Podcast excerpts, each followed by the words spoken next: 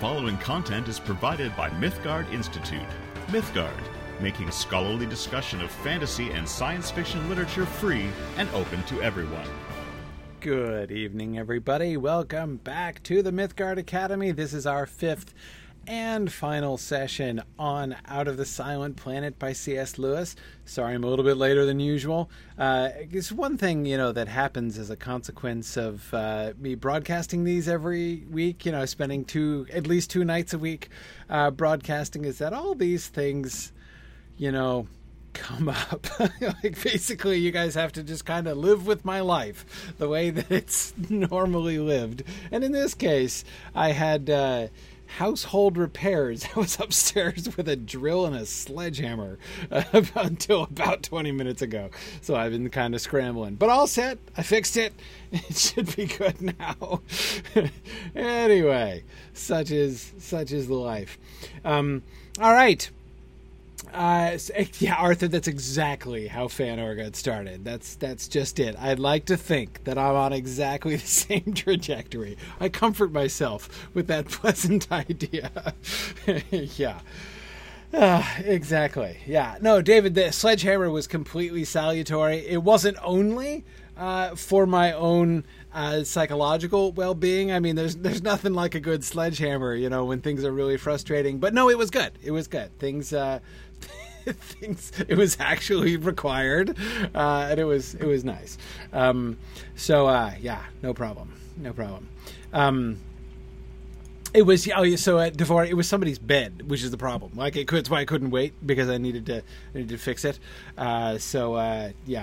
Fix it before bedtime, which is pretty much now. So, there we go. Okay. Yeah, exactly, Brian. Today, bed slats. Tomorrow, Silmarils. That's, I think, pretty much the trajectory that I'm on.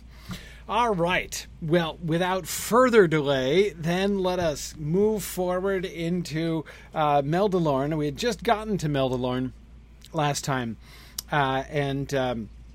last time we were mostly talking about Ransom's time with the Sorns. Last week we were, and the week before that we were looking at Ransom's time with the Hrossa. Now this week we're going to look at his time in Meldilorn, and especially, of course, the big sort of trial before Oyarsa there at the end. Yeah, Jennifer, you're right. Ransom being carried on Augray's shoulders is a lot like Pippin and Merry on the shoulders of Treebeard. Yes, predates it. So if there's a likeness, it's the other way around. I don't know that I would necessarily argue for a likeness. That is for an actual borrowing there, but Augray is pre-Treebeard by a substantial bit of time. But anyway. All right. David, and we do get to meet a Pfifltriggi, or a Pfifltrig, which is, I think, the singular. Yes, and it is kind of too bad, isn't it, right? I mean, it would have been really fun to get to go see the land of the Pfifltriggi. It's interesting, actually, that Lewis seems to have... I mean, so he could have done that, right? He could have taken us to the land of the Pfifltriggi. That would have been a little bit more... I don't know what, a little bit more, how shall I say, Gulliverian, right? More like Gulliver's Travels, right? Going from one land of the strange people to the other land of the different strange people. If we'd gotten the tour of the Hrossa and the tour of the Sorns and then rounded it out with a tour of the Pfifltriggi. And I wonder if it's something like that actually deterred him, right? He didn't want it just to be this is not like... Ransom's walking tour of Malacandra, right? He was, by not going to the land of the Pfifltriggi, he maintained the sort of linear nature of the narrative, right? I mean, he was taken in by the Hrossa, and then he had to go to Meldilorn and met the Sorns along the way, and then, from Meldilorn, he was sent home by Oyarsa, without a junket to Pfifltrigg land prior to that. But Steve and I agree. The effect in the end is a little bit like like Bism all over again in the silver chair. I agree.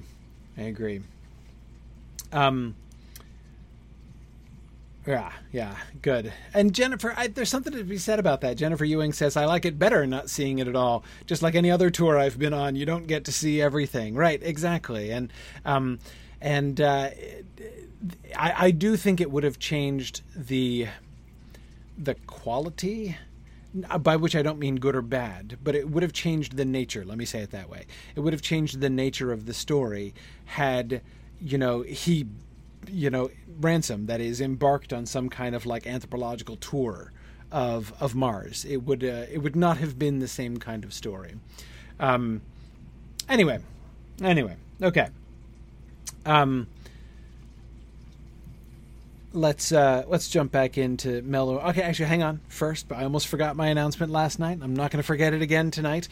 Brief announcement. MythMoot announcement. So last week I was talking about Verlyn Flieger and how she's going to be releasing her new book at MythMoot this year. So you'll get not only the chance to meet Verlyn Flieger, which is a big deal, but you'll also get a chance to see her book first and to hear the premiere performance of her play as we perform that in a live Readers Theater performance. It's going to be very cool. But this week, I have to announce that our second guest of honor is going to be Amy Sturgis. Amy Sturgis is a wonderful scholar and teacher. Those of you who have audited courses or taken courses at Signum University will probably know Amy. She lectured for us for many years, and she's going to be at MythMoot this year. So you'll get a chance to meet her. But in addition, of course, that's kind of it's actually going to be happening at the same time as her new course, which is sort of the other half of the Amy Sturgis announcement, which is that, of course, we're doing a revision of her Star Wars course. Amy's Force of Star Wars course is one of the best courses we've offered at Signum University. But it was back in, I think, fall of 2015. It was like the day that, or like the right before, at the end of the semester, the Force Awakens came out, so it was like in anticipation of the third trilogy of Star Wars films. And needless to say, there's been quite a bit of Star Wars since that point. So we kind of lured her out of her Signum retirement, and she's coming back to do a new live class on Star Wars, looking back not only at all of the films but also many of the books and sort of the larger Star Wars world as well. It's going to be a wonderful class. So. That's going to run this coming summer. If you go to signumuniversity.org, you can see links to that course and the other courses that we're running in this coming summer semester. And, of course, you'll get a chance to meet Amy at MythMoot if you're able to come to MythMoot. So, all right. There's my announcement, which I didn't forget. So, let us now head back to Meldilorn. All right. So, you'll remember that when Ransom was first meeting, especially the Hrossa, right, he was suspecting at various points that he was encountering some kind of mythology, right, with the Sorns living up in the high reaches, right, and all that kind of thing, and their talk of the Eldila and everything, are these gods, what's going on, and a lot of it was based on the assumptions, right, that he was making, on the rather superior assumptions that he was making, assuming that he was coming from a more sophisticated and more learned society than the Hrossa, because, of course, he was judging them by their externals, by things like their artifacts and, their apparent, their architecture and stuff like that, that they must be crude and that, therefore, they must be on a lower level of social development than he.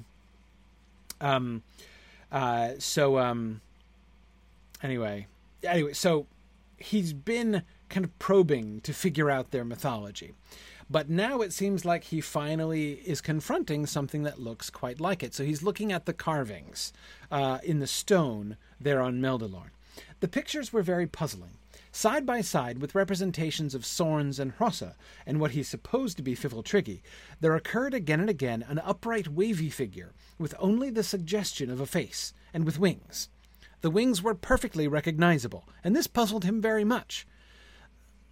Could it be that the traditions of Malacandrian art went back to that early geological and biological era when, as Augray had told him, there was life, including bird life, on the Harandra? The answer of the stones seemed to be yes. He saw pictures of the old red forests with unmistakable birds flying among them, and many other creatures that he did not know. On another stone, many of these were represented lying dead, and a fantastic Nakra-like figure, presumably symbolizing the cold, was depicted in the sky above, shooting at them with darts. Creatures still alive were crowding round the winged wavy figure, which he took to be Oyarsa, pictured as a winged flame. On the next stone, Oyarsa appeared, followed by many creatures, and apparently making a furrow with some pointed instrument. Another picture showed the furrow being enlarged by Pfifltriggi, with digging tools. Sorns were piling the earth up in pinnacles on each side, and Hrossa seemed to be making water channels. Ransom wondered whether this were a mythical account of the making of Hondramats, or whether they were conceivably artificial, in fact. Okay. What do we notice? Yeah, Arthur is noticing that the carved depiction of Oyarsa sounds like it's a caduceus. Okay, something like that. Yeah. Or is it the other way around? Right. Anyway, good. So, what do we see here? Think back, as I said, to Ransom's assumptions that he was making about the society of the Hrossa. Now, we've already seen that most of the assumptions he was making are quite wrong, right? Remember how he was assuming that they were on this lower social level and that they probably wouldn't know anything about civilized religion. And he was kind of thinking, like, am I going to have to instruct them? You know, like, because he's a Christian and he's like, am I going to need to teach them about God and how this works? And instead he finds himself being lectured like he is a cub who knows nothing. And in fact, they already have a very sophisticated idea of God and are way beyond the kind of primitive and the primitive mythological concepts that he was ascribing to them, right? So we've already seen some simple ways in which his assumptions are simply wrong. But I think in these pictures, we begin to see, we begin to learn something a little bit more than that, more merely than the fact that his assumptions were incorrect, right? Stephen says, I'm thoroughly impressed at his ability to get all this from pictures without text. Yeah, it's a fun game. This of course, reminds me of Lotro and all the time that I have spent playing this game in the Lord of the Rings Online with my various characters running around and seeing visual art and standing and puzzling over it till I come up with a theory as to what it depicts. But yeah, Devore, you're right. He's less sure here about what is history and what is mythology, right? Note that he is initially surprised by the representation of the wings, right? So he's, Oyarsa, he eventually concludes that this figure is Oyarsa, this vague, wavy line figure with only the suggestion of a face, right? But it's got wings. It has definite wings. And he's surprised by the wings because nothing on Malacandra has wings, right? They don't have any living model for a winged creature. So, even the fact that, angels in, many traditional depictions are depicted with wings. Well, at least the people who decided to depict angels that way had seen birds, right? So there was an implicit comparison being made, right? Just as the bird flies through the sky, so the angel is in some way also both swift and free of movement, right? This seems to be what's kind of one of the things, anyway, that seems to lie behind that particular visual symbol that traditional religious art has kind of seized upon, right? But of course, the difference here, which puzzles him, is that there's no concrete comparison for them to latch onto. They don't have any birds. Why would you depict a winged thing in a world where there were no birds, or rather where there hadn't been birds for a really, really long time, right? Because even if, you could through archaeology. Say the Sorns, say that we assume, or he assumes, that the Sorns were sufficiently accomplished archaeologists that they could discover on the Harandra fossil remains of the ancient birds of the Harandra before the change to the planet, right? So there used to be birds up in the forests on the Harandra, but then they all died. Quite likely they left fossil remains behind. But even from fossil remains, you wouldn't necessarily figure out wings, like accurate depictions of wings. I mean, Ransom recognizes these as wings like birds, right?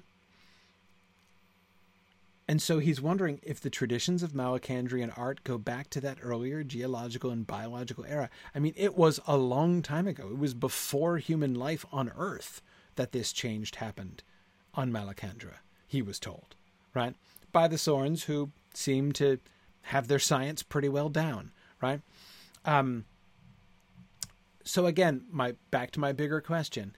How does this change? How does this inform Ransom's view, or to say the same thing a different way, how does this change our understanding of Ransom's relationship to their mythology, right? First, he was assuming that they had a crude mythology and that there was some truth that a sophisticated person could see for its plain fact, but which they only vaguely understood through mythology. That's what he was assuming was going to be happening, right? But then it turns out, no, actually the Hrossa, they have astronomy, right? They know the difference between planets and stars. They know about space. They know about the theory of space travel. They understand that there's no atmosphere in the sky. I mean, all these things that he assumed they wouldn't know, they know, right? So it turns out they're not ignorant of science, and yet, and they don't have the kind of vague and kind of picture thinking mythology that he assumes that they have. And yet, but this is literally picture thinking, right? Notice the Hanakra like figure, right? When they're depicting the disaster, right? Because there are pictures of the old red forest with unmistakable birds flying among them and many other creatures he did not know. So here we have a visual representation of the ancient world, right? The ancient world of in Malacandra before the disaster. Okay. So that already is remarkable in one way or another. Right? Very remarkable historically. How would they have history this accurate? And secondly, if it's not, how would they have reconstructed that archaeological? I mean, it's remarkable one way or another, right? That they would know that. And then, but it's not just that. Then we see the depiction, the dramatization of the planetary disaster that strikes Mars, that strikes Malacandra. Right? The birds are represented lying dead, and a fantastic Nakra-like figure, presumably symbolizing the cold, was depicted in the sky above, shooting at them with darts. That sounds exactly like the kind of mythology that Ransom was looking for originally, right? Ah, and then the great sky beast of death comes and shoots them down with his, with his cold arrows, right? Stephen, he doesn't know that it symbolizes cold. He's just sort of guessing. He's just sort of guessing, right? Well, not guessing, theorizing. Let me be a little bit more fair about that. He theorizes that because it's up in the sky, right? And again, what he has been told from a scientific perspective by the Sorns, right, about what happened was that the atmosphere of the Harandra dissipated, and the cold invaded, and everything that lived up there on the surface was killed. So he is figuring that that is what is being depicted here. Notice he is taking it to be a symbol, right? Again, on the one hand, this looks exactly like the kind of mythology that he was expecting, but it's not acting like it in a sense, right? That is to say, when he first met the Hrossa, he was expecting them to actually believe something like that. Like they really believed that there was a big monster in the sky that shot all the birds dead, right? Or something like that. That's the kind of belief, the kind of primitive belief that he was expecting. Notice how his own expectations have already changed some, right? They've already changed to the extent that he is now already, he looks at this and he says, that must be symbolic, right? It's not literal. They don't really believe that there is a Hanakra-like figure who lives up in the sky and who actually shot all the birds dead, right? Since they have depicted that, however, they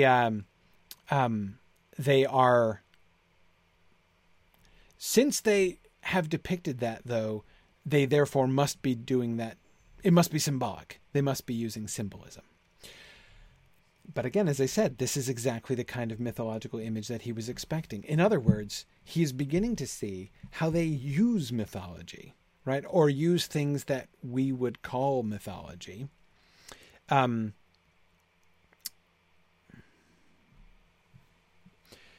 He was...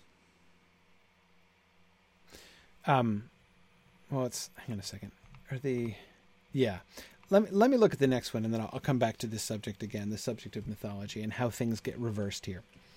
The next picture. Many of the pictures he could make nothing of. One that particularly puzzled him showed at the bottom a segment of a circle, behind and above which rose 3/4 of a disc divided into concentric rings. He thought it was a picture of the sun rising behind a hill, only the segment at the bottom was full of Malacandrian scenes. Oyarsa in Meldilorn, Sorns on the mountain edge of the Harandra, and many other things both familiar to him and strange. He turned from it to examine the disk which rose behind it. It was not the sun.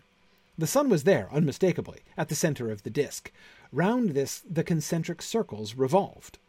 In the first and smallest of these was pictured a little ball, on which rode a winged figure, somewhat like Oyarsa, but holding what appeared to be a trumpet. In the next, a similar ball carried another of the flaming figures. This one, instead of even the suggested face, had 2 bulges, which after long inspection he decided were meant to be the udders or breasts of a female mammal. By this time he was quite sure that he was looking at a picture of the solar system. The first ball was Mercury, the second Venus. And what an extraordinary coincidence, thought Ransom, that their mythology, like ours, associates some idea of the female with Venus. The problem would have occupied him longer if a natural curiosity had not drawn his eyes onto the next ball, which must represent the Earth. When he saw it, his whole mind stood still for a moment. The ball was there, but where the flame-like figure should have been, a deep depression of irregular shape had been cut as if to erase it. Okay.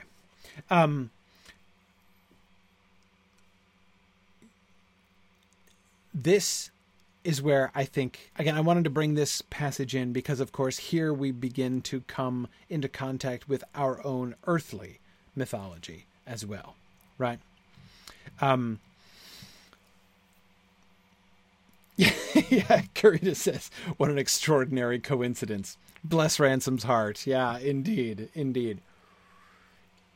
Yes. So again, he arrives at the village of the Hrossa and assumes that they are going to have lots of mythological beliefs, which he'll know the reality behind, right? What has turned out to be the reality instead? Notice that so many times, as so many other times in this book, right? His initial assumptions, his original perspective gets almost completely reversed. It turns out that it's not the Malacandrians who have mythological beliefs, which we, in our greater knowledge, you know, someone from our culture with our greater knowledge could see through. It's the other way around, right? Mercury. Tell me about Mercury. What's Mercury associated with, the god Mercury? Who was he? What's his job?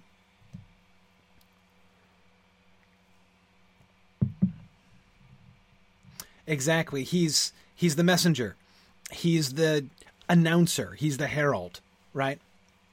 And here he finds that the figure, right, the Oyarsa-like figure, which is associated with Mercury, is carrying a trumpet. And then Venus is associated with the female. An extraordinary, by extraordinary coincidence, just like our mythology, right? So here he's thinking, his assumption here is amazing. Their mythology and our mythology, like, agree. Why should that be? And Arthur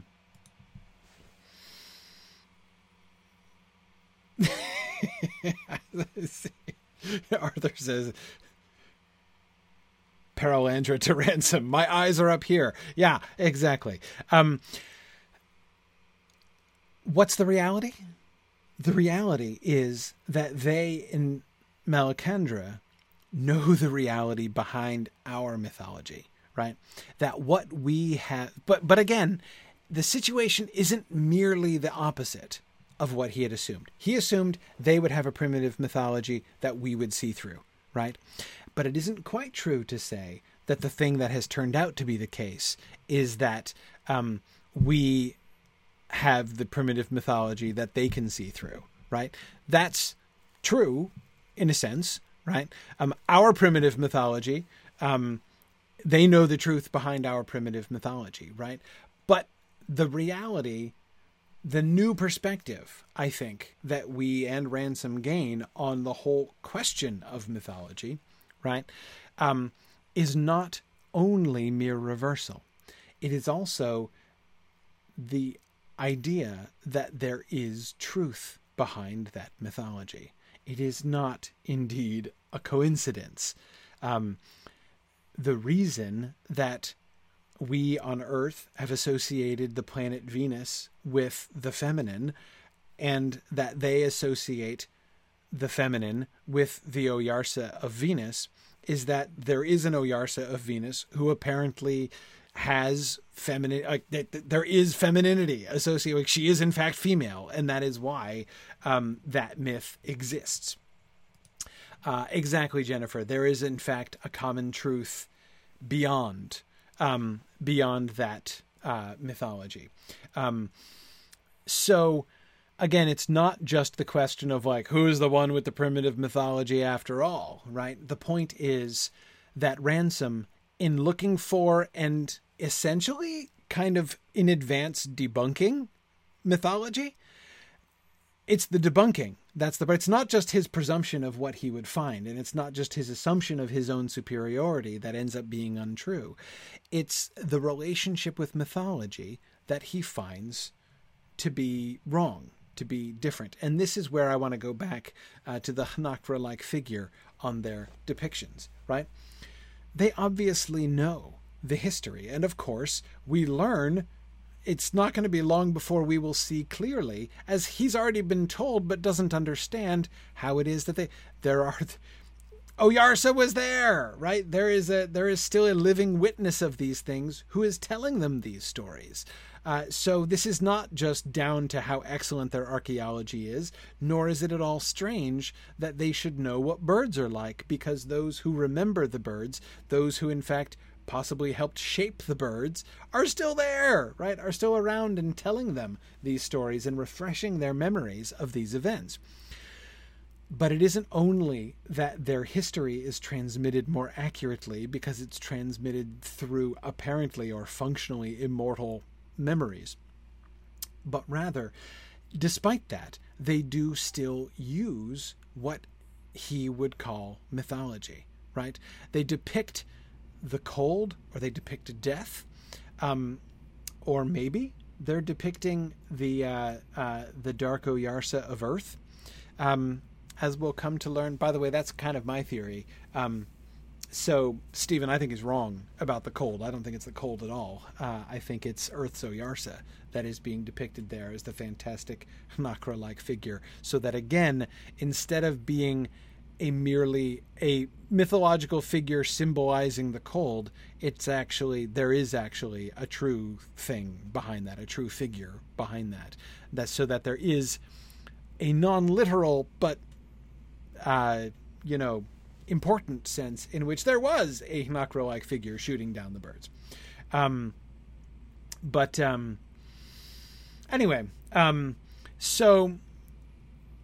So yes, the big picture that I'm wanting to point out here is that I do think that Lewis is suggesting, yes, there is truth behind this mythology, all mythology in a sense, that mythology is not to be rejected or seen through in the way that Ransom was assuming that he would see through it. And that, okay, so not only is he wrong about who is actually in the know and who's not in the know, but he discovers that he was sort of using mythology wrong in the first place. So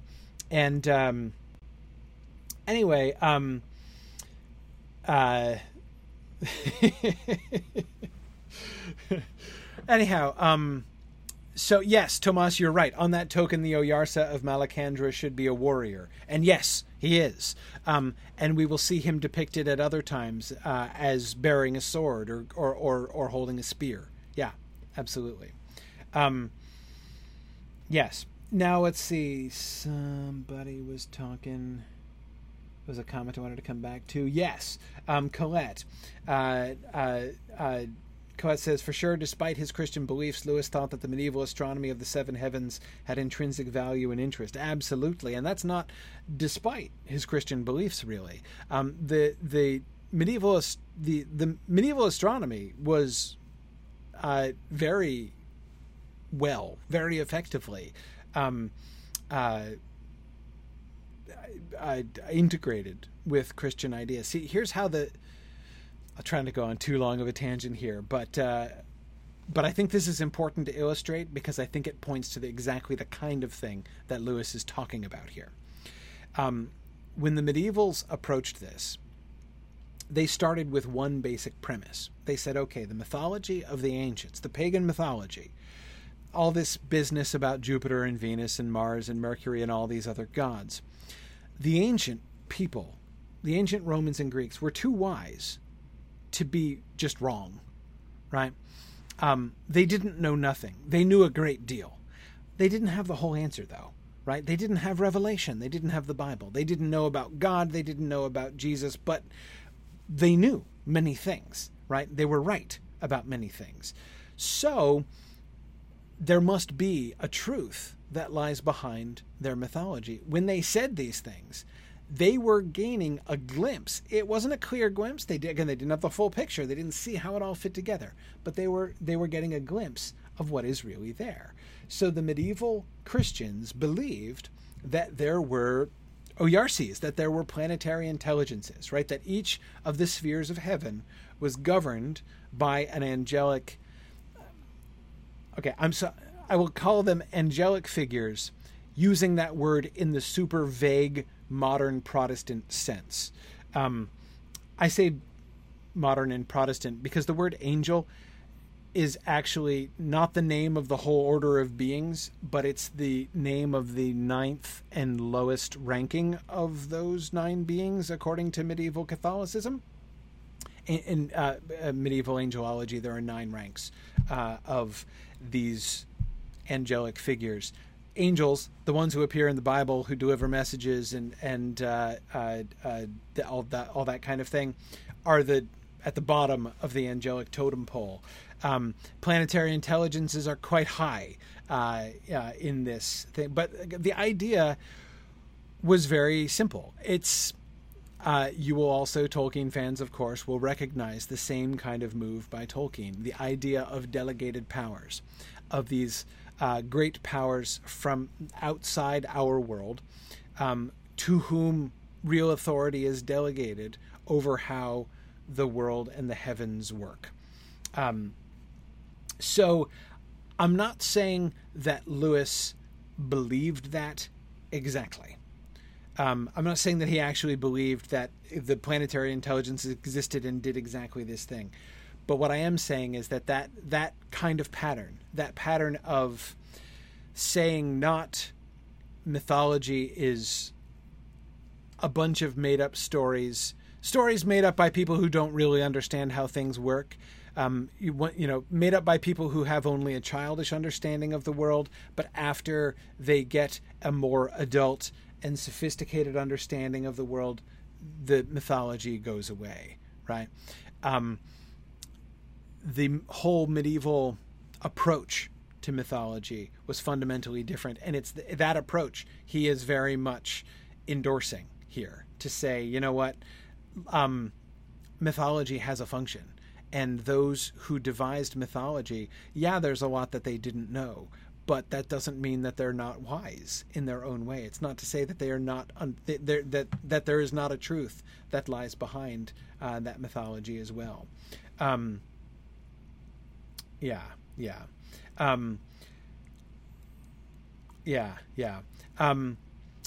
Jocelyn, I'm not sure I agree with you there. I don't think that Ransom is. I think that say that Lewis is depicting Ransom as bumbling and good-hearted but dumb. He's not dumb. It's not about intelligence at all. What he is dramatizing, there is certainly a way in which Ransom is being depicted almost like everyman. Like just as I was saying with Weston and Divine right before, there is a sense in which they're not designed to be sort of round characters. Ransom is sort of the stand-in, in a sense, for like the intelligent and Christian, right? So he's not stupid, nor is he ignorant of spiritual things, right? He has many advantages. He is not morally bankrupt. He is not ignorant either of spiritual or of intellectual things. And yet, despite that, Lewis is plainly dramatizing through Ransom many of the assumptions that modern people in general, I don't at all see him sort of laughing at Ransom through this at all. But through Ransom, he is depicting what are some of the assumptions that modern people make, right? What are some of the ways in which modern people look at the world, which are major leaps, right? Leaps that we rarely even question, that, that people back in the 30s rarely even, reconsidered. Things like about space and about what alien intelligences must be like and all those other things, kind of Lovecraftian things that we've seen and all that kind of stuff. So again, I do not at all see him criticizing Ransom. I think Ransom comes out looking wonderfully in this book and even more so in later books. But he is a representative. He is making many of those same assumptions. If you sort of think about this as a science fiction project, right? What is the what if that he's pointing to? Like, what is the use of going to another planet? Well, one of the things that Lewis is doing is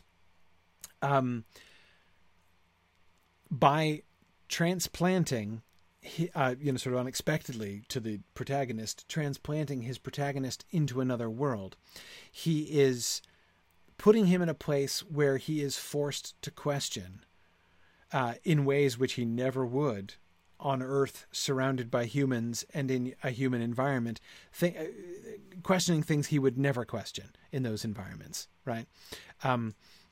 That almost nobody does question, which is so easy to forget that there are even assumptions that you're making, right?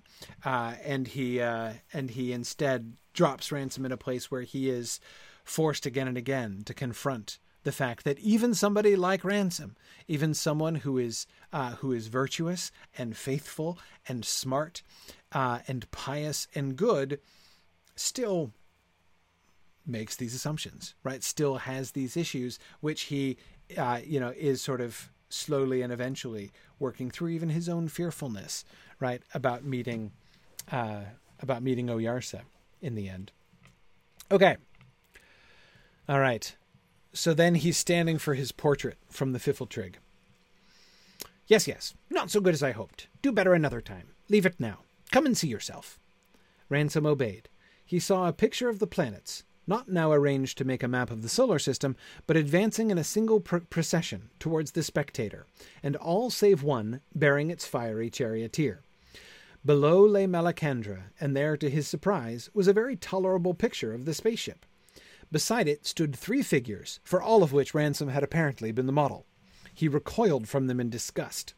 Even allowing for the strangeness of the subject from a Malacandrian point of view, and for the stylization of their art, still, he thought, the creature might have made a better attempt at the human form than these stock-like dummies, almost as thick as they were tall, and sprouting about the head and neck into something that looked like fungus. He hedged. "I expect it is like me as I look to your people," he said. "It is not how they would draw me in my own world." "No," said the Pfifltriggi, "I do not mean it to be too like. Too like, and they will not believe it, those who are born after."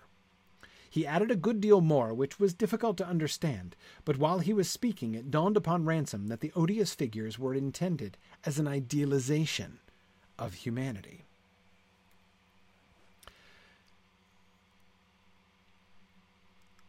"I do not mean it to be too like, and they will not believe it, those who are born after."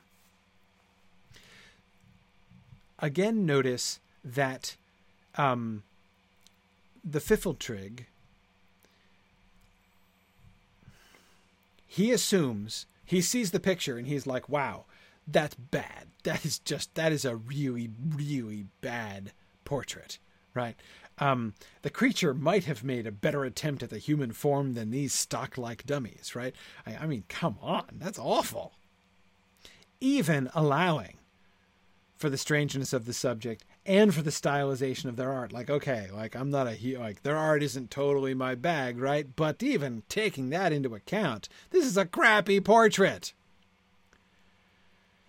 His immediate assumption is this is incompetent, right? That the creature has tried and has ended up producing a very crude attempt at a portrait, right? But that's not what happened, right?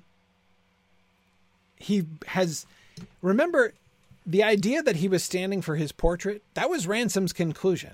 As he watched the Pfifltriggi and was watching the Pfifltriggi look back and forth between him and the rock, right? He was assuming that his portrait was being done. And so therefore he came to see the picture with certain expectations, right? Certain assumptions that he brought because he assumed this was going to be a portrait in some sense.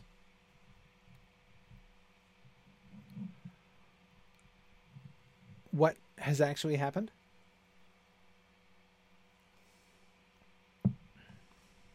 Exactly, Brian. This is not incompetence. There is a purpose to this.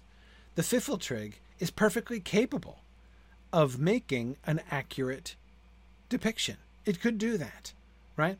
As Ransom himself can see, because it has, in fact, copied the spaceship accurately, right? You know, he says that he saw a very tolerable picture of the spaceship. So the spaceship's fine. They are able to do accurate depictions. But he doesn't do it? Why doesn't he do it? Why doesn't the Pfifltriggi want to make an accurate portrait? He explains, "I do not mean it to be too like. Too like, and they will not believe it, those who are born after."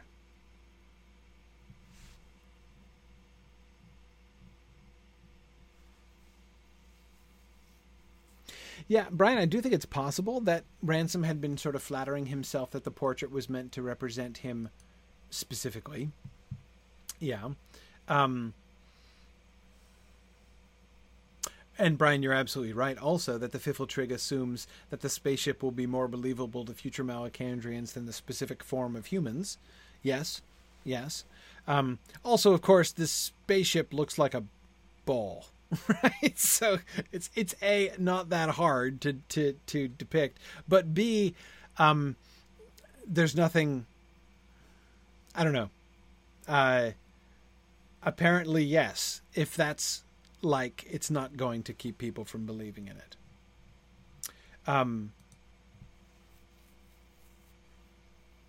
Yes, Veronica, it does seem that the human form is going to look freakish to the Malacandrians. Is there some kind of equivalent to... Is there some kind of equivalent to the uncanny valley that the Malacandrians would experience? I can't think so. I sort of think that the uncanny valley experience that Ransom has is a result of his own bentness, and combined with the fact that there's only one species of now on Earth. I don't think that the Malacandrians would have exactly that problem. And yes, David, I'm not trying to say that depicting a perfect circle in stone is trivial and easy. I doubtless no way could do it. I'm just saying that it's a simple shape, and so to say their spaceship is a simple shape, I'm going to depict that simple shape, doesn't seem a big leap. But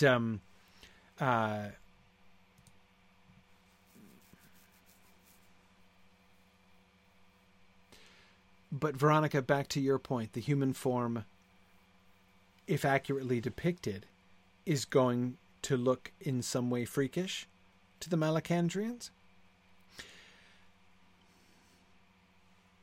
But I think there's more to it than that. It dawned upon Ransom that the odious figures were intended as an idealization of humanity. What is the Pfifltrigg depicting? Has he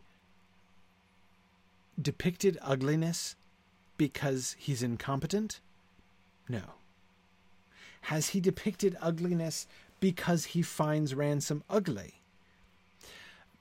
I'm sure he does find Ransom ugly, but I think there's more to it than that, right? Because if that were the only thing, he could have drawn them accurately, right?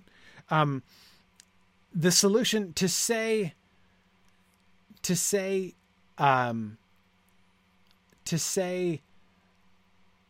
I drew you exactly like you look, you'd look so ugly. Nobody would believe anybody could be that ugly. Right. But again, if he's trying to epitomize their ugliness, why not just show it? Right. And put underneath, yeah, believe it or not, this is what they actually looked like. But again, the point that is striking Ransom is not that he is merely exaggerating the human form or failing to capture the human form, but that he is depicting something. He is depicting something other than their physical form. Likely about, I agree. It seems to me very likely that what he's doing in idealization, meaning not making them ideal, making them beautiful, but rather almost the opposite, right? He is trying to depict them not as they look, but as they are, right? What are these creatures? And he is somewhat interested in the physical appearance. He is looking over at Ransom, right? So he does use Ransom's body as a model for all three, in some sense, right? But it's not likeness, that physical likeness that he's depicting. In some sense, what he seems to be depicting is their essence, moral essence, spiritual essence. It took me a long time, but I've come around to thinking that when the Pfifltrigg says, I do not mean it to be too like, and they will not believe it, those who are born after. He's not saying, I could make you look more attractive, right?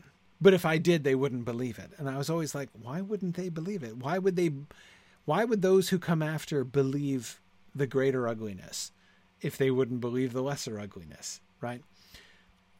But only after a long time did I come to think, no, Ransom is missing the point entirely here. What the Pfifltrigg is saying is, I don't mean it to be too like. That is, I didn't depict you as ugly as you actually are. I prettied you up, right? I just sketched you simply. And I only suggested your ugliness, right? Because if I really tried to depict it, then I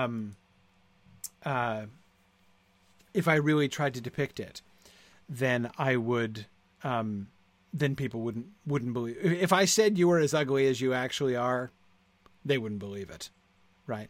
Think about how that fits with things that we've heard before. Think about Hyoi and how Hyoi wasn't even sure that he could make Ransom believe. I do not ask you to believe it, he says, when he was describing to Ransom how he once heard a story of a Hross who wanted to have two mates, right? And Ransom, of course, is very struck by the fact that monogamy is so universally observed by the Hrossa that it's almost inconceivable, right? That someone, like, adultery is almost literally unimaginable to them. And Hyoi says, I don't ask you to believe it, right? And think how Ransom, many of Ransom's questions as he's trying to figure out who's the dominant race in Malacandra, they keep just not understanding, right? Because they don't get it. They don't get the whole concepts behind it, right? When he's saying, well, okay, so what if you somebody wanted to take your food and you didn't want them to, what would happen? And they're like, why would we be running out of food? They just, remember how they were just incapable of getting it, right? In that way, I think that those who are born after wouldn't believe the true ugliness of the bent now of Thulcandra if this Pfifltrigg, Kanaka Baraka, I think his name is, if he actually depicted it, if he made the image too like.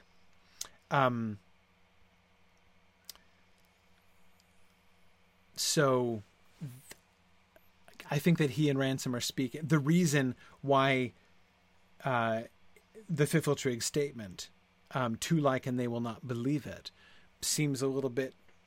I mean, doesn't it feel like it doesn't... It kind of cuts across Ransom's objection, like the two of them are having a very different response.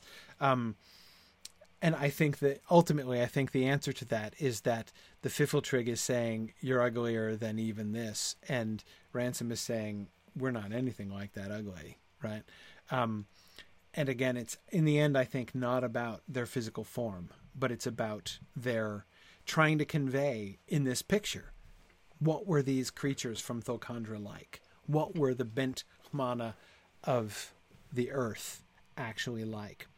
And the Pfifltrigg, is just going to sketch the basic. Like, imagine these blocky, square things with fungus faces, right? That gives you a vague idea of what the mana of Thulcandra are like, as much as you can handle, right? Okay. That night, Ransom slept in the guest house, which was a real house built by Pfifltriggi and richly decorated. His pleasure at finding himself, in this respect, under more human conditions, was qualified by the discomfort which, despite his reason, he could not help feeling in the presence at close quarters of so many Malacandrian creatures. All three species were represented. They seemed to have no uneasy feelings towards each other, though there were some differences of the kind that occur in a railway carriage on Earth, the Sorns finding the house too hot and the Pfifltriggi finding it too cold. He learned more of Malacandrian humour and of the noises that expressed it in this one night than he had learned during the whole of his life on the strange planet hitherto. Indeed, nearly all Malacandrian conversations in which he had yet taken part had been grave. Apparently, the comic spirit arose chiefly from the meeting of the different kinds of now. The jokes of all three were equally incomprehensible to him. He thought he could see differences in kind, as that the Sorns seemed to seldom got beyond irony, while the Hrossa were extravagant and fantastic, and the Pfifltriggi were sharp and excelled in abuse. But even when he understood all the words, he could not see the points. He went to bed. When he finally sees all three species together, the things that he what he finds here is jokes, humor, right?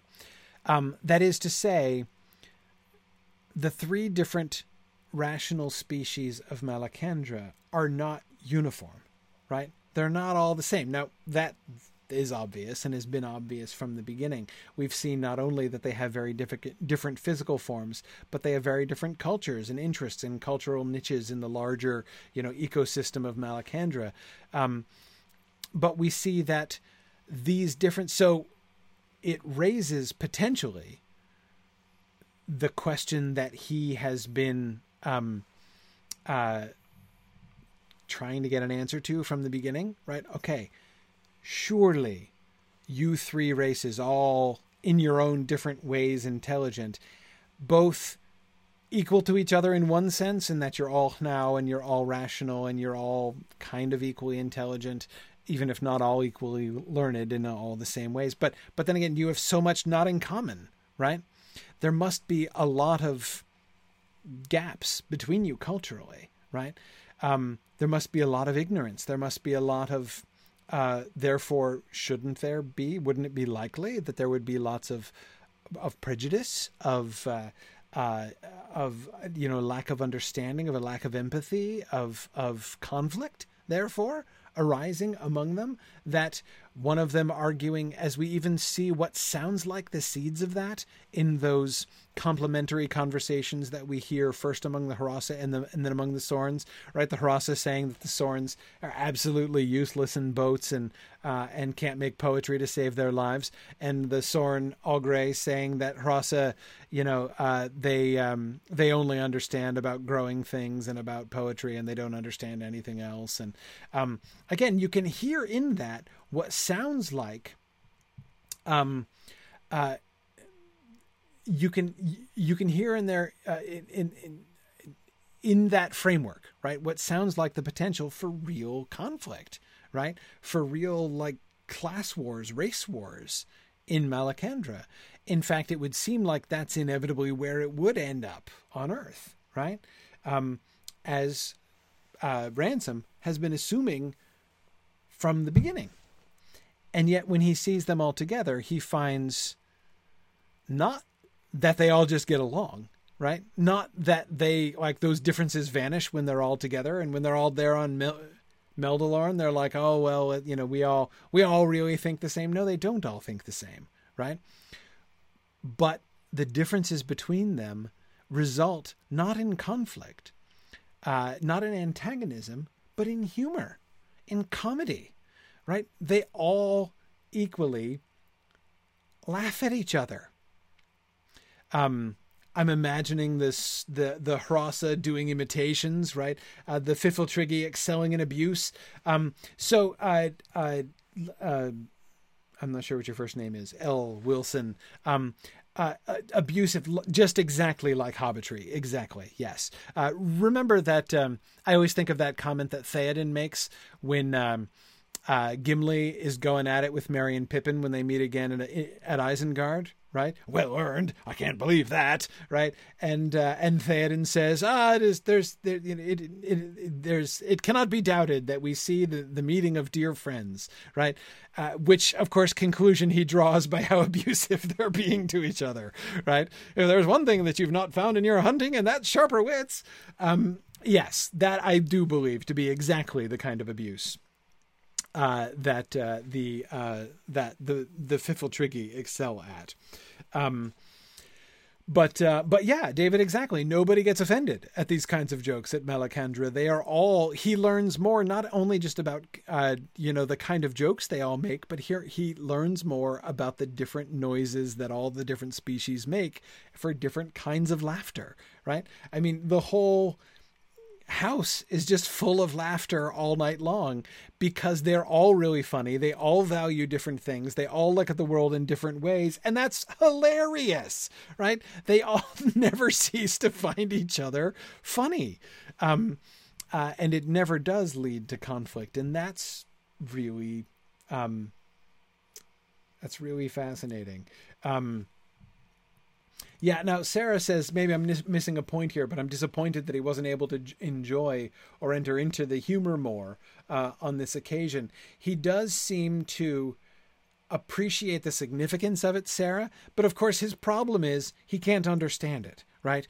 I mean, it's so much of humor, and especially of this kind of, humor, like between different species, right, is going to be based on tone of voice and everything. And like the comic spirit of the Hrossa, right, the extravagant and fantastic jokes and dramatizations and possibly impressions, right, of the Hrossa are not necessarily going to translate well, right?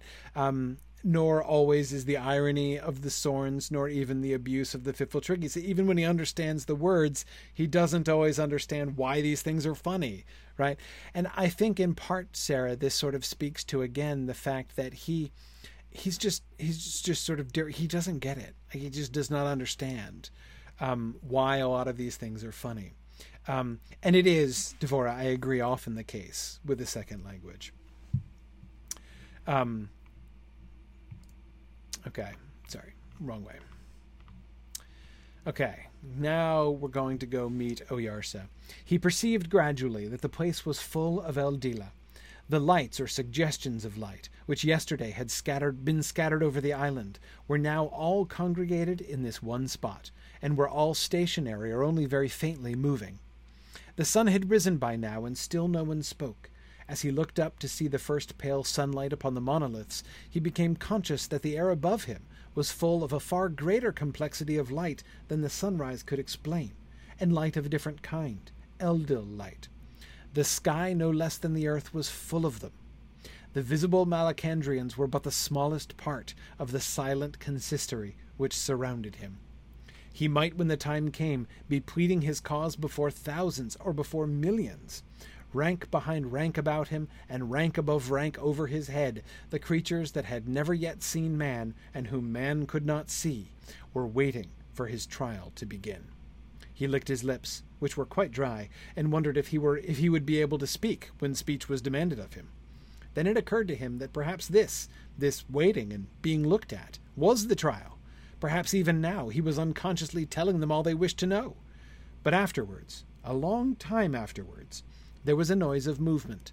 Every visible creature in the grove had risen to its feet and was standing, more hushed than ever, with its head bowed, and Ransom saw, if it could be called seeing, that Oyarsa was coming up between the long lines of sculptured stones.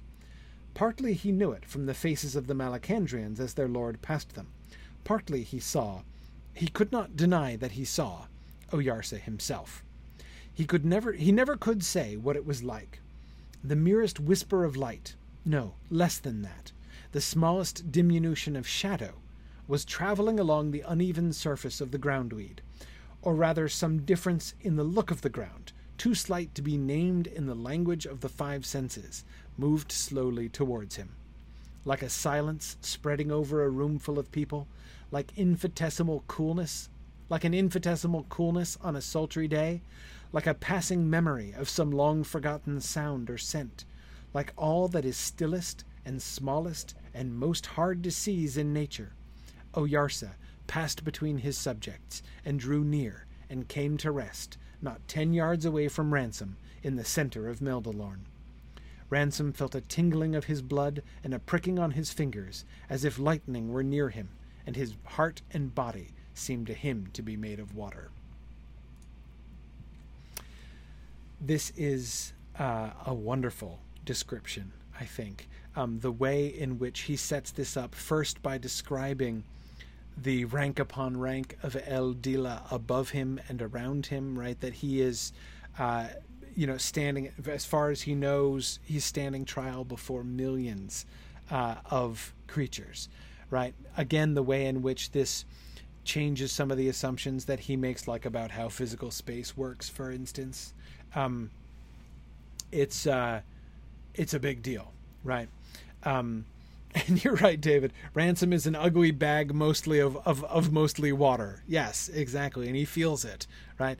And that seems to me one of the effects, again, one of these kinds of reversals of perspective, right? As he meets Oyarsa, the greatest, the most powerful, the most intimidating of all of these creatures, and finds him like all that is stillest and smallest and most hard to seize in nature, finds him almost but not quite invisible, almost but not quite perceptible, so that any image that is used to describe him, any sensory image used to describe him, would be an exaggeration, right? But again, the effect is not that this Oyarsa isn't such a big deal after all, right? The effect is it's Ransom himself who is too simple, too coarse, too base, right? He is aware of, and again, this strikes back to, remember how when he was first meeting the Hrossa, right? When he first met Hyoi, he was making all those comparisons, those earth comparisons, right? You know, kind of like a stoat, kind of like a seal, kind of like, remember all that stuff? And, you know, he kept going back and forth like, it's an animal. No, it's like a person, but it's kind of like, but it's kind of an animal, but it's kind of a person. How he kept just applying human standards, even the standard of humanity, how he kept getting repulsed by the Hrossa, because they were like humans, but horribly warped humans, right? Well, again, only horribly warped if you accept our standard, us as the standard of comparison, right? But here, he is finding that not only himself as a human and his own physical body, but even the planet itself, right? Even all sensory experience of our world is inadequate to capturing what Oyarsa is like. It's not just Ransom who is small and temporary compared to Oyarsa. It's the planet itself, which is small and temporary compared to Oyarsa.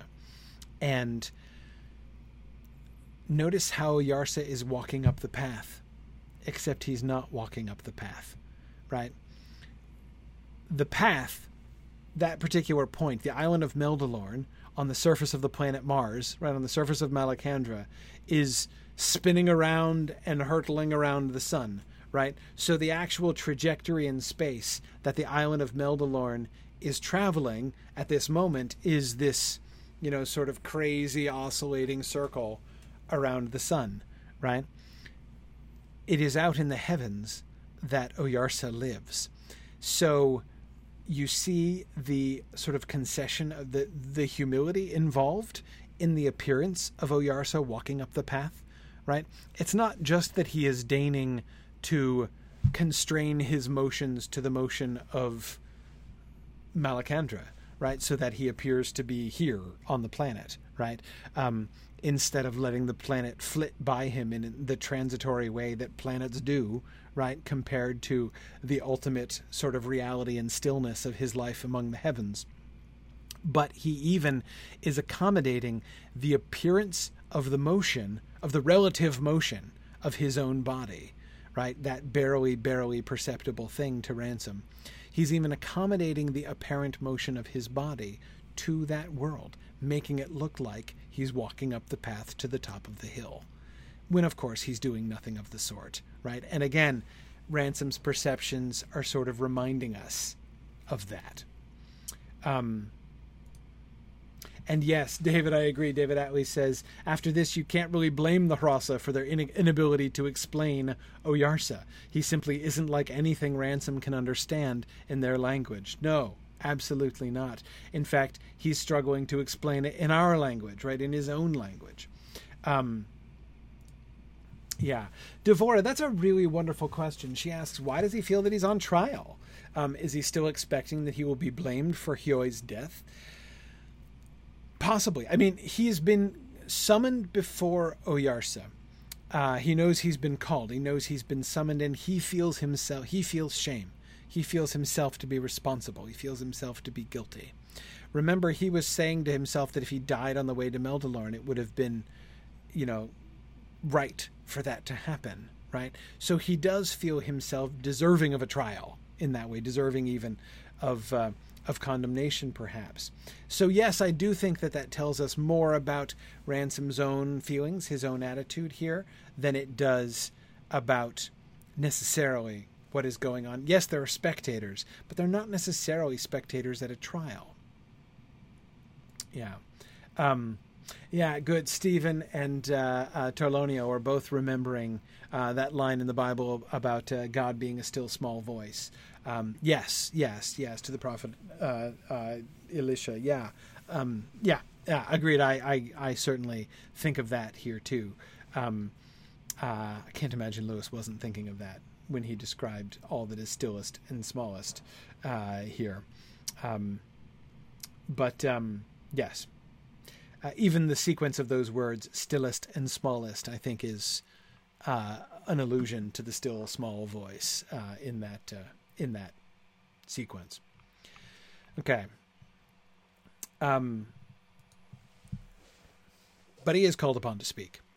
I do not understand, Oyarsa. Do you mean that it was you who sent for me from Thulcandra? Yes. Did not the other two tell you this?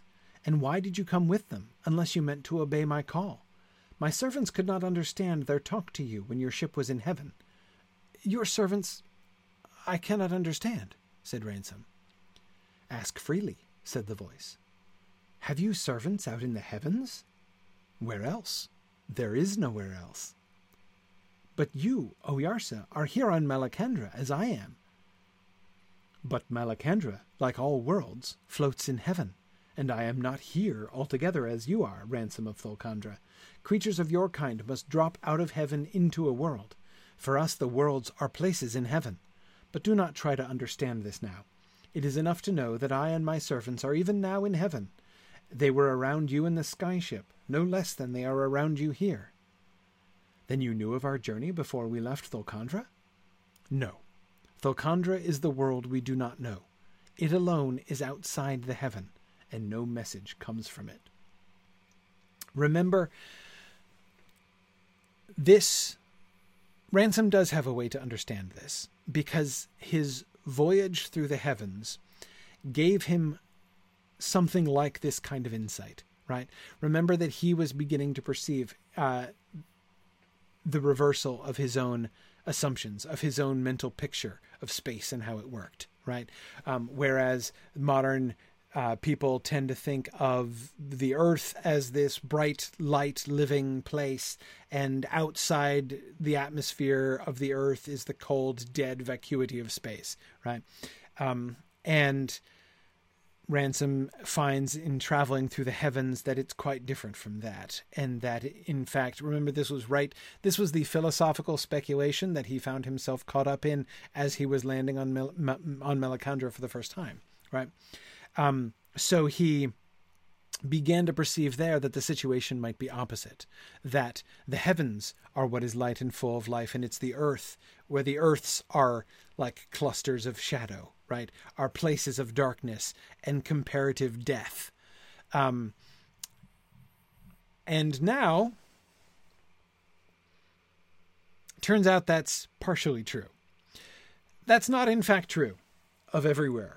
But it is true of Earth, right? Earth is a collection of darkness. Earth is a little vacuum in which there is no light and no life, comparatively, right? A dark, dead vacuity is what Thulcandra is compared to the rest of the heavens. Not all of the Earths, just Thulcandra. And that, perhaps, is a little bit challenging to swallow here.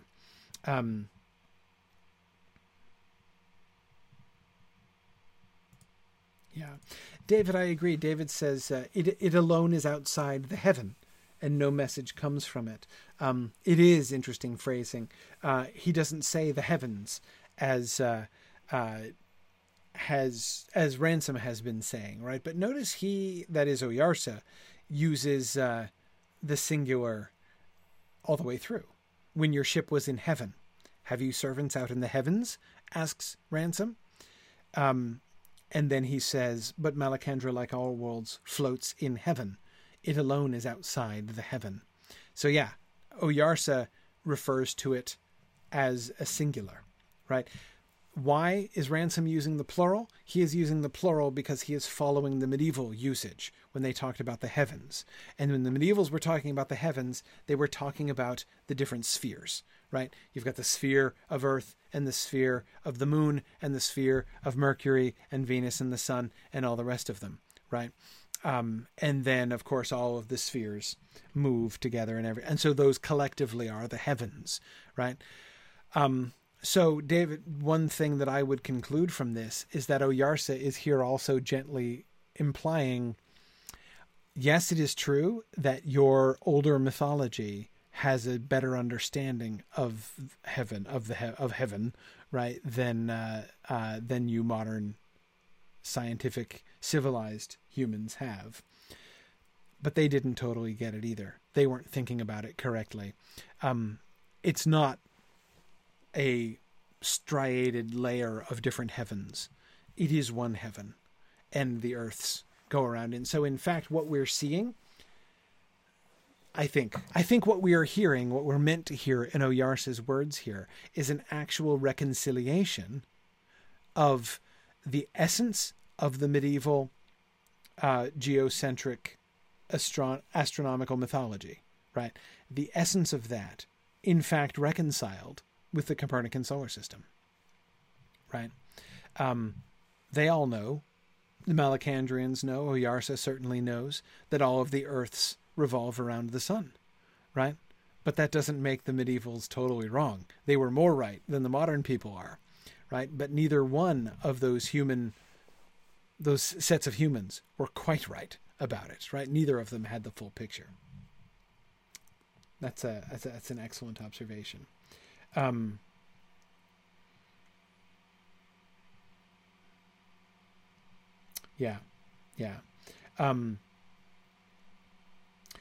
Jocelyn, you're right that, well, Ransom does jump to the assumption that, okay, Ransom overhears Weston and Divine jumping to the assumption that that the Sorns want to sacrifice a human to Oyarsa, right? When they are told that you know, one of them needs to come to Oyarsa, they assume that it's for a sacrifice, right? And we can see all of the layers of assumption, the assumptions about how primitive their culture is, the assumption about the wickedness of that culture, the wickedness and crudity of that culture, and their crude mythology. And note Oyarsa's puzzlement that he just asked them to come over to Meldilorn and talk to him, and instead they went to Earth and back because they thought that was the only way they could do it without dying. Very puzzling to Oyarsa. It was not always so. Once we knew the Oyarsa of your world. He was brighter and greater than I, and then we did not call it Thulcandra. It is the longest of all stories, and the bitterest. He became bent. That was before any life came on your world. Those were the bent years, of which we still speak in the heavens, when he was not yet bound to Thulcandra, but free like us. It was in his mind to spoil other worlds besides his own. He smote your moon with his left hand, and with his right he brought the cold death on my Harandra before its time. If by my arm Meleldil had not opened the Hondramats and let out the hot springs, my world would have been unpeopled. We did not leave him so at large for long. There was great war, and we drove him back out of the heavens and bound him in the air of his own world, as Meleldil taught us. There doubtless he lies to this hour, and we know no more of that planet. It is silent. We think that Meleldil would not give it up utterly to the Bent One, and there are stories among us that he has taken strange counsel and dared terrible things, wrestling with the Bent One in Thulcandra. But of this we know less than you. It is a thing we desire to look into."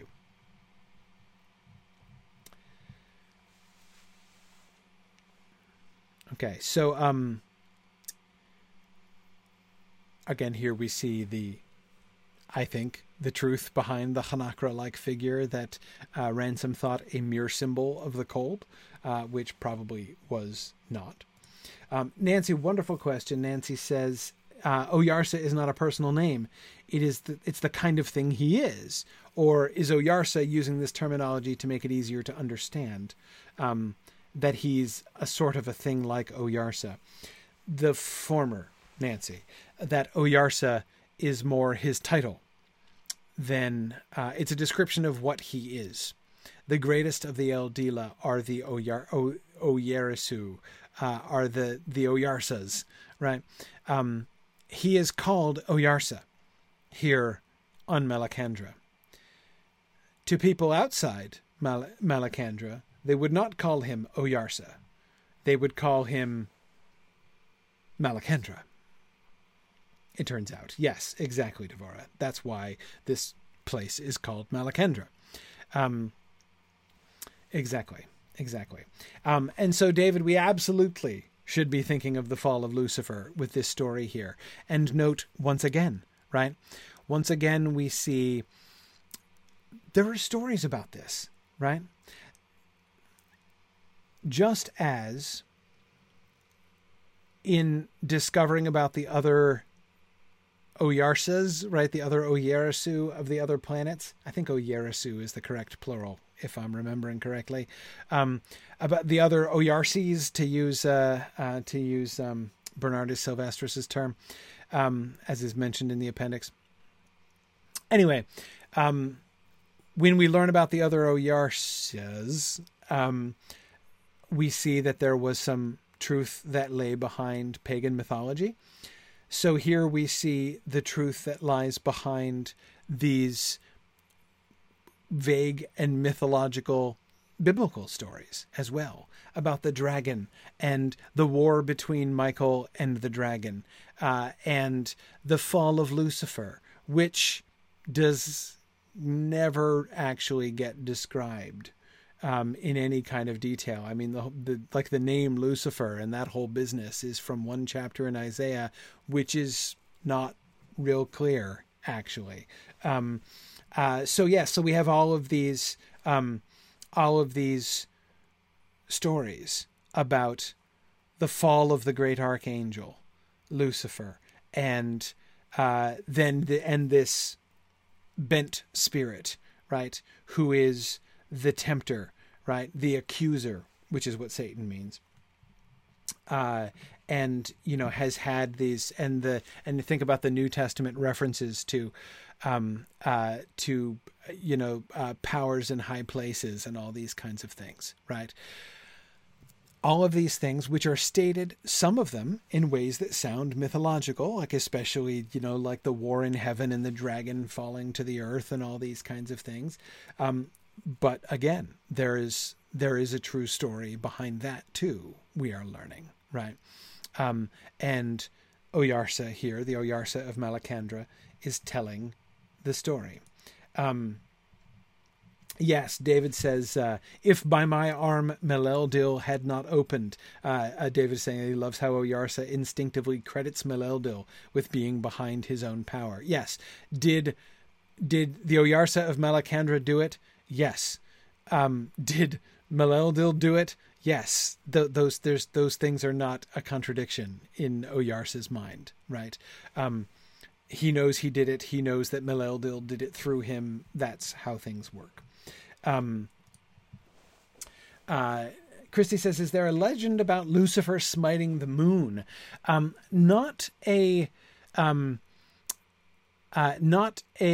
biblical one that I recall, but there is a long debate in the Middle Ages about why it is that there should be dark spots on the moon. It might not seem like a big deal to say, like, well, why shouldn't there be dark spots on the moon?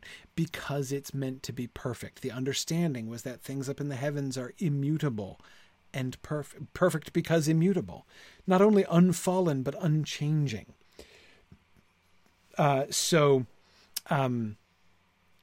The fact that there are splotches on the moon suggested that it was maybe once, you know, perfect and then got smudged somehow, right? That it's been changing, that it did change at some point. And this was a problem. This was an issue. And it's, so Lewis is offering basically, it's almost like his intended audience there is medieval, not modern in a sense, right? He is throwing a bone to the medieval theologians who debated this, right? Here's a theory about how that worked. And David, you are absolutely right that there is a legend about Melkor smiting the moon. Yeah, exactly. And that I do not think is a coincidence. John, see, now that is interesting. Yes, Michelle is quoting, no stain yet on the moon was seen. Absolutely, yes. Absolutely. Yes, good. Arthur is thinking about the same thing. So John is asking, if everything outside, you know, in the heavens was immutable, how did they explain supernovas? John, they couldn't. And that's exactly what brought about the change in the model. The thing that destroyed the concept, the thing that put paid to that concept of the heavens was the great supernova, of the 16th century, which was observed by Tycho Brahe, I believe, from several different places in Europe. And through triangulation, he was able to prove that this phenomenon, which had not been there before and was there now and went away afterwards, was definitely above the atmosphere. The explanation of any previous phenomenon like that, comets and that kind of thing, was that it was atmospheric. Right. It's like, oh, you know, sometimes things like, you know, shooting stars and stuff like that. That's atmospheric. It's not up in that's not a question of like the fixed stars changing. That's something visible within the sphere of Earth. Right. And Tycho Brahe demonstrated that supernova. Which one was it? The Crab Nebula supernova? I'm forgetting now. He demonstrated that he proved that it was further out than the Earth's atmosphere could possibly go, than they knew the Earth's atmosphere actually went. And so therefore had to be out in the heavens. And so therefore proved first and foremost, you know, once and for all proved that the heavens were not in fact unchanging. And that was the biggest. People talk about Copernicus. That wasn't the big shift. The idea that, you know, the Earth revolves around the sun and not the sun around the Earth wasn't the huge deal. Modern people like to talk about like that's the big deal. That wasn't the big deal. The bigger deal was the question of the immutability of the heavens. The Crab Nebula. Yeah. That's. Oh wait, no. Okay, hang on a second. David says that one was the supernova of 1054. No, it was the one, the 15. I'm forgetting which nebula it was now. One of those. There was the big, huge supernova that happened in the 16th century, and I could look it up, but I don't remember off the top of my head.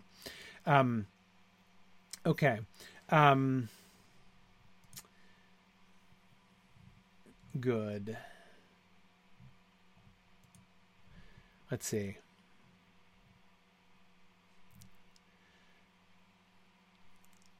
Okay, let's keep going.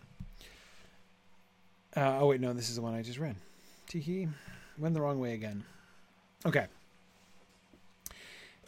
Then we get, he's asking them about the plans, right? The two questions he's just asked, Oyarsa has just asked to Ransom are, why have you come here to Malacandra? And what do you plan to do here? For the first question, Oyarsa, I have come here because I was brought. Of the others, one cares for nothing but the sun's blood, because in our world he can exchange it for many pleasures and powers. But the other means evil to you. I think he would destroy all your people to make room for our people, and then he would do the same with other worlds again. He wants our race to last for always, I think, and he hopes they will leap from world to world, always going to a new sun when an old one dies, or something like that. Is he wounded in his brain? I do not know. Perhaps I do not describe his thoughts right. He is more learned than I. Does he think he could go to the great worlds? Does he think Meleldil wants a race to live forever? He does not know there is any Meleldil. But what is certain, Oyarsa, is that he means evil to your world. Our kind must not be allowed to come here again. If you can prevent it only by killing all three of us, I am content. Okay. All right, there we go. Thank you. Jennifer Pope and David Atlee looked it up for me. Okay. All right. The reason I'm not remembering the name of the nebula is that it doesn't have a good name. B. Cassiopeia, or supernova 1572 from 1572, which is when it happened, I believe. And the remnant nebula is called Tycho's supernova remnant. Yep. You're right, David. Astronomers suck at names. Okay.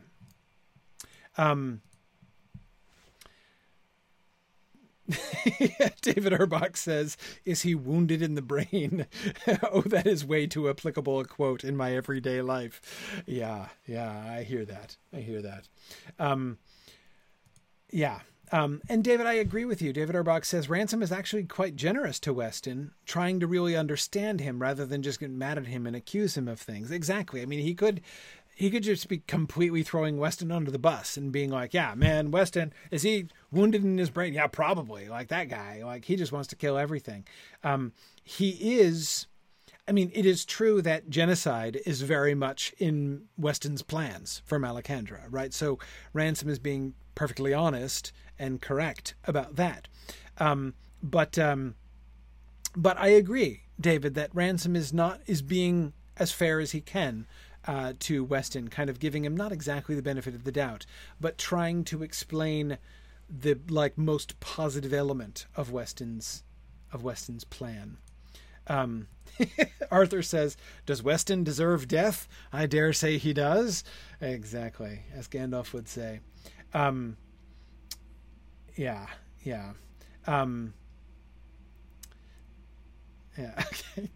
Good point, Colette. Colette says that astronomers may suck at names, but they did settle on spaghettification as the official term for what happens to matter when it is sucked into black holes. True. That's a good word. So they're good neologists, but bad namers. Okay. I can agree with that. Notice that again. We're coming upon here one of the most fundamental differences in perspective, right, that we're going to get when we finally have this kind of summit meeting of, the luminaries of Earth and the luminaries of Malacandra, right? When Oyarsa meets these three very distinguished human specimens, right? Ransom and Weston, who are both highly intelligent, right? Who both highly trained, cultured, intellectual people. And Weston, what's more, who is, in addition to being, he's not only a theoretical physicist, he's also an inventor and has made himself into an explorer as well. And Divine, who, although not very admirable at all, is still nevertheless an industrialist and a sort of an entrepreneur, right? I mean, there is definitely an intrepidity in Divine, right? He's definitely a go-getter. So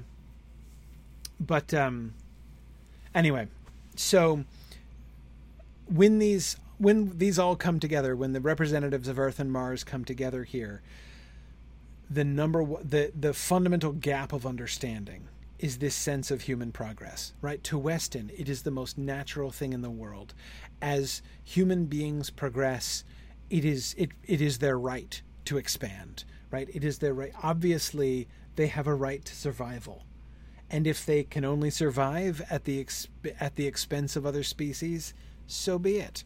Other species would survive at the expense of them if they could, right? It's survival of the fittest, man. And so, you know, that's what needs to happen. And so that's what's going to happen. And Oyarsa's response upon hearing that is not what gives you the right, why do you think, but like, is he wounded in the brain, right? It's not only that he's not saying my values are quite different from your values, right? He is saying that is diseased thinking. Yes, Bruce, I agree. It's not just their right, it's their duty, he would say. Yes, definitely. Definitely.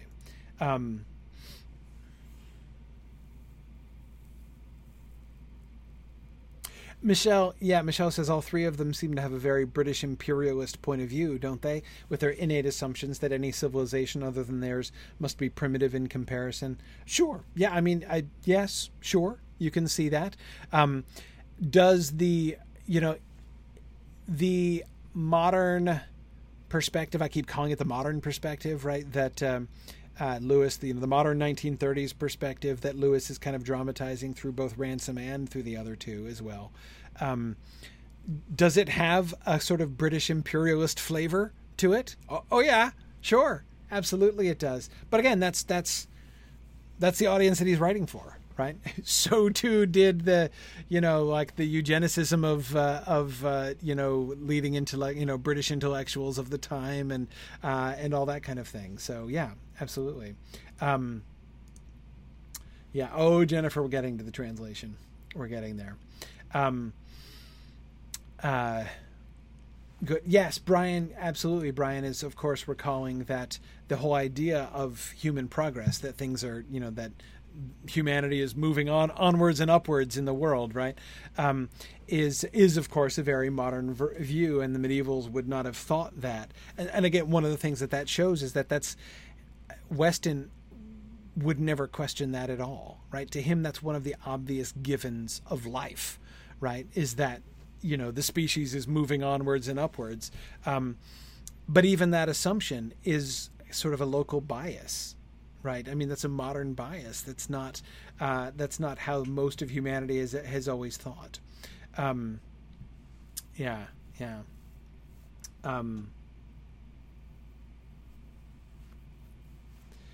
good. Tomas says it seems that the conclusion is not just that humans tend to expand at other species' expense, but any species on Earth has been doing so, and humans were simply the most successful. Exactly, Tomas. And that's, of course, exactly the kind of situation, remember, that Ransom has been assuming was happening on Malacandra, right? Who's really in charge here? Which race is really driving the bus here on Malacandra? Because one of them must be, clearly. One of them must be serving the others. Jocelyn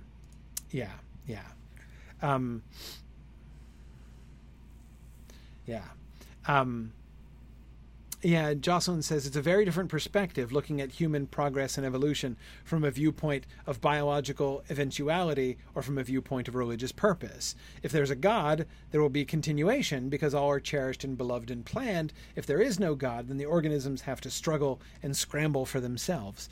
That is one of the things, right? And that's one of the things that's going to come up, right? He does not know that there is any Meleldil, says Ransom, right? That is one of the problems. Remember the conclusion that the wise Sorn, like the lore master Sorn, came to, right? They each humans, right? Each themselves want to be their own little Oyarsa, right? Yeah. They think that they are alone. And they don't look to Meleldil. So then the funeral procession comes in. After these, that is after the Hrossa, who are marching with the biers upon which the dead Hrossa are laid, including Hyoi. After these came a number of others, armed with harpoons and apparently guarding two creatures which he did not recognize. The light was behind them as they entered, between the two farthest monoliths. They were much shorter than any animal he had yet seen on Malacandra, and he gathered that they were bipeds, though the lower limbs were so thick and sausage-like that he hesitated to call them legs. The bodies were a little narrower at the top than at the bottom, so as to be very slightly pear-shaped, and the heads were neither round, like those of Hrossa, nor long like those of Sorns, but almost square. They stumped along on narrow, heavy-looking feet, which they seemed to press into the ground with unnecessary violence. And now their faces were becoming visible as masses of lumped and puckered flesh of variegated color, fringed in some bristly, dark substance. Suddenly, with an indescribable change of feeling, he realized that he was looking at men. The two prisoners were Weston and Divine, and he, for one privileged moment, had seen the human form with almost Malacandrian eyes. This is lovely. Devora said, yeah, you're right, Devora. This is a lot more like Kanaka Baraka carved them, right? It is. Still not quite, but again, like the fungus-like growths, right? And the lumped and puckered flesh of variegated color fringed in some bristly dark substance is a little bit more like the fungus-like protrusions that Kanaka Baraka depicted, certainly. But notice how this very neatly reverses Ransom's experience of before, right? He had always been, everything that he met, everything he saw, he was looking at from a fundamentally human point of view. The uncanny valley effect with the Sorns and the Hrossa to a different, in a different way. The way in which he kept trying to, sort of fit it into his own terrestrial assumptions and terrestrial frame of reference. Now he has here the opposite experience, where now humanity itself, human things, look alien to him, right? And he, approaching the human form from a Malacandrian point of view, sees, in essence, how he must have looked to Hyoi when he first met Hyoi, right? And this seems like a very important moment for Ransom, right, as he has been being given. And notice how he calls this a privileged moment, right? That this moment of insight is something that he considers to be not only advantageous, but a gift, a blessing, that he has been both enabled to sort of step outside the human assumptions that have been restricting his view and guiding his emotions all the way through, but also that he has been enabled to see things from a Malacandrian perspective. Yeah.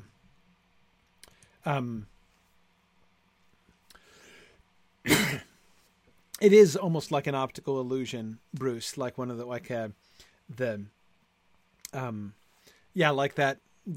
vase or candlestick, which resolves itself into two faces looking at each other. Right. Yeah. It is almost like that. Yeah. Yeah. Okay. Jennifer, back to Heart of Darkness and the British Imperial point of view. Weston knows what's what, right? There's obviously a ventriloquist here. There's a witch doctor ventriloquist who is trying to deceive them. Weston cleared his throat and again rounded on the elderly Hross. "We kill him," he shouted. "Show what we can do. Everyone who no do all we say, poof, bang, kill him same as that one. You do all we say and we give you much pretty things. See, see." To Ransom's intense discomfort, Weston at this point whipped out of his pocket a brightly coloured necklace of beads, the undoubted work of Mr. Woolworth, and began dangling it in front of the faces of his guards, turning slowly round and round and repeating, "Pretty, pretty, see, see."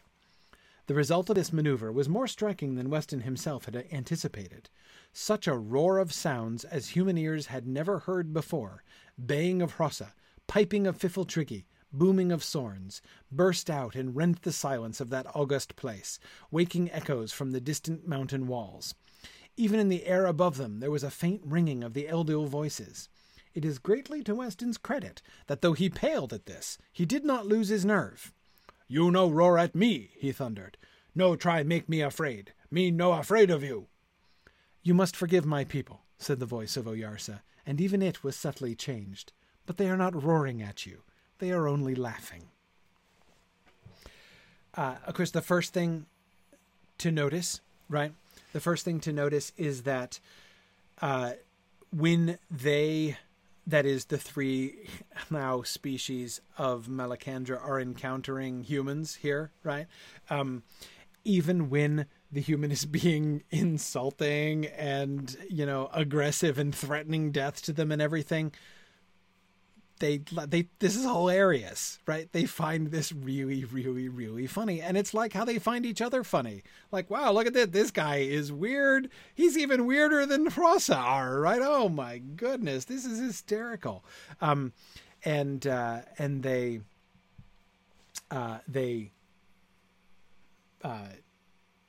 laugh.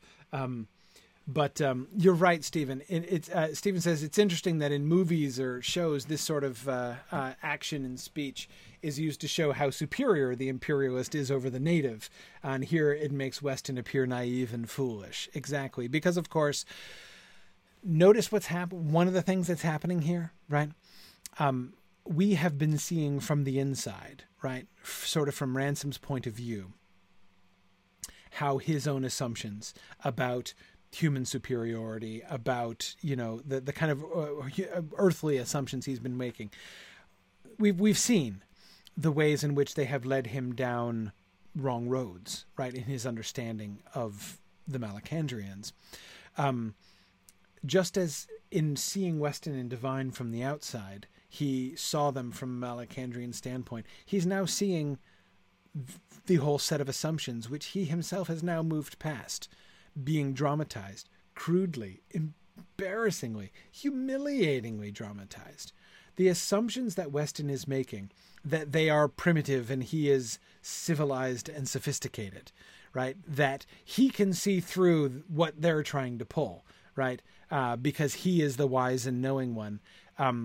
Whereas they are seeing through him, right? You know, that their response, their laughter at him is in fact a far more sophisticated, not only a more sophisticated response than the response he's expecting, but it's far more sophisticated than what he is showing. And he himself can't understand it, right? After he hears them laughing and understands that it's laughter, he turns to Divine and says, I think they're not even they may be less intelligent than even we thought, right? Again, showing that he is the ignorant one. He is the one who is not unintelligent, but whose assumptions are entirely blinding him here.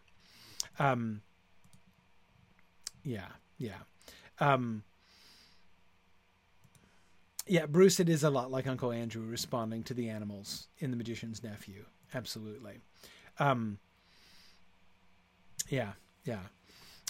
And now you're right, David, that he doesn't understand the language very well. But again, his own ignorance of the language, the lack of sophistication of his speech, right? Poof, bang, kill the same as that one. Kill him, same as that one. That is only sort of rendering explicit. Like what he is attempting to convey is crude. His understanding of them is crude. The fact that it is coming out in crudely formulated speech is in its way appropriate and beautiful. Okay.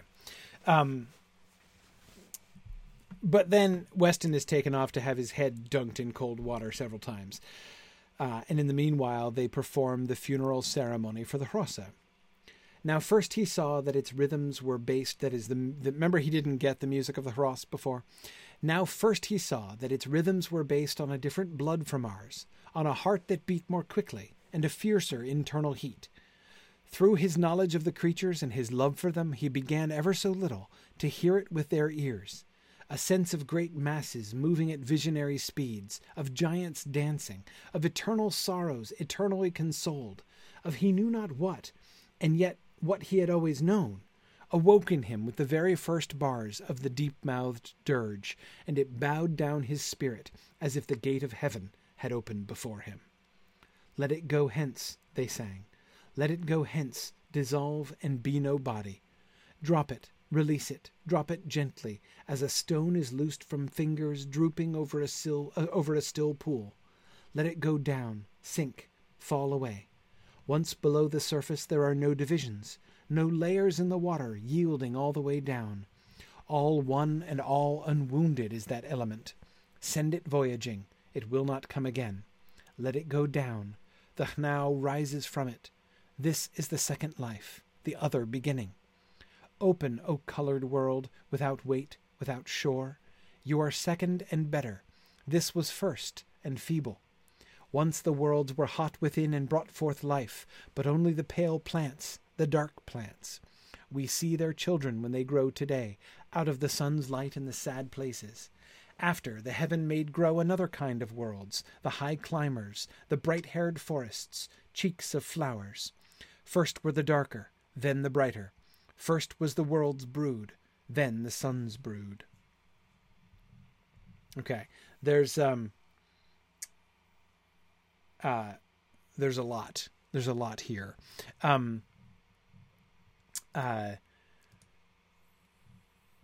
Colette says, is it too dramatic to call this enchantment? No, I don't think so. I don't think so. He is being transported by the song. He is being transported by the song. And in a way that is not unlike the way that, for instance, Bilbo is transported by the Dwarf Song in Chapter 1 of The Hobbit, or Frodo is transported by the music that he hears in the Hall of Fire in Chapter 1 of Book 2 of The Lord of the Rings. It's like that. It's not a Lewis concept. That's a Tolkien concept. And so crossing those streams, I'm a little reluctant to do, but it's like that. Definitely some similarities there. Yeah, David Atlee says it's somewhat shocking that Hnau seems to mean both soul and rational creature. Yes, exactly. And this is in line with sort of a Lewisian doctrine that, again, one of the things that modern people tend to sort of say backwards. He says at several points, we tend to talk about, like we think of ourselves as our bodies and we say we have a soul. Like, do you have a soul? I've got a soul. Do you have a soul? And he says, no, it works. It's the other way around. You are a soul and you have a body. And so that, I think, David, is what we're seeing there, right? The soul is the Hnau. And so when the body goes, right? Let it go down, the Hnau rises from it. It's not just the soul of the Hnau that rises from it. It's the Hnau itself. The true Hnau, the essence of the Hnau, rises from it. Absolutely. You are second and better. This was first and feeble. There's a lot to be considered here. I don't want to go into... So first of all, can I just point out, I love the fact that Lewis wrote this in prose, right? This is the first and only time in the book that Lewis has attempted to capture a Hross poem, right? What the Hross are singing. And he doesn't do it in verse. And that seems to me entirely right. Entirely right that Lewis does that, because they would not be using human meter, right? If Lewis were to have written this in verse form, scanning in, a meter with a certain number of feet and all that kind of thing, then it would not be. Remember, the whole artistry of their poetry was opaque to Ransom. He couldn't figure it out. He couldn't make anything of it. He couldn't sort it out. He didn't get it. And if, Lewis had written this in iambic pentameter or something like that, it would be very gettable, right? And Ransom, of course, is not going to try to convey the sense, would not try to convey the sense of the Hross poem by converting it to iambic pentameter or something like that, right? So instead, he tells us about its rhythm, and then he just gives us the sense of it in prose.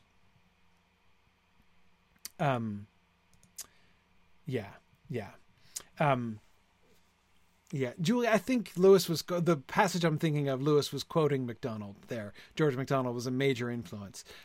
Julie was tracing that quote about the having a body thing to MacDonald. Yeah, no, I think so. I think, and I'm pretty sure Lewis credited him with it when he said it. I'm trying to remember where exactly that was that he said that, but I can't remember. That's what comes of like reading all of Lewis in the last few months. I can't always remember which comes from where, but yeah, pretty sure that he credited George MacDonald for that.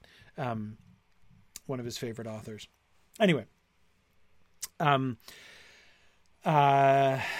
Okay. You have that on a coffee cup, likely about. That's really cool. Okay. Tell you what.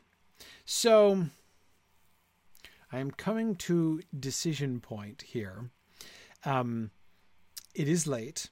We have gone on for as long as a class session should go on. Those of you who have been with me in the Mythgard Academy before know that I will sometimes take the bit in my teeth when it's the last session, the planned last session, and just finish, even if I'm finishing until 1 a.m. East Coast time here. But I think I'm not going to do that this time. Because I want to make sure that we get a chance to talk about the translation scene, which we're getting to here in just a second, which is one of my favorite parts of the book. And also the timing actually works out next week. I can do next week. I kind of had that buffer week sort of built in case I needed it.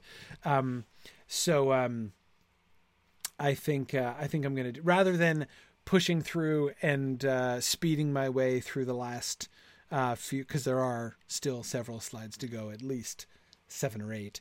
I wanna let's give it a chance. So let's do another session. Why not? It's not against the rules. One thing that I will mention about that though, we're not gonna be able to use the exact same link because I can't add a session after the last session has begun. So I'm gonna have to create a new link. We'll post that and I'll make sure that gets to the that gets to the webpage, but you'll have to go to the mythgard.org webpage for Out of the Silent Planet to get the new link for our final session. So yeah, all right. So one more week, exactly, just like the old days, just like the Silmarillion, seminar days. That's what's going to happen. We'll do one more week, and yeah, John, I will tweet the link out as well. All right, very good. Thanks everybody, and we'll do this next week one last time. So thanks everybody, and I will see you guys next week. And some of you, hopefully, I will see in Houston this weekend for TechSmoot. Looking forward to that. Hoping I can make it down okay. We're supposed to be having some snow and ice issues up here in New Hampshire, like this week, the end of this week here. I'm hoping my flight will be able to get off in time. So. We'll see. But anyhow, off we go. Thank you, everybody. And I'll see you guys next week. Bye now.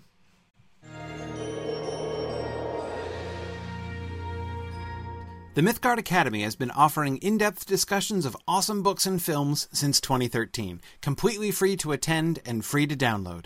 If you've enjoyed our discussions and would like to help them continue, please consider donating at signumuniversity.org/fund.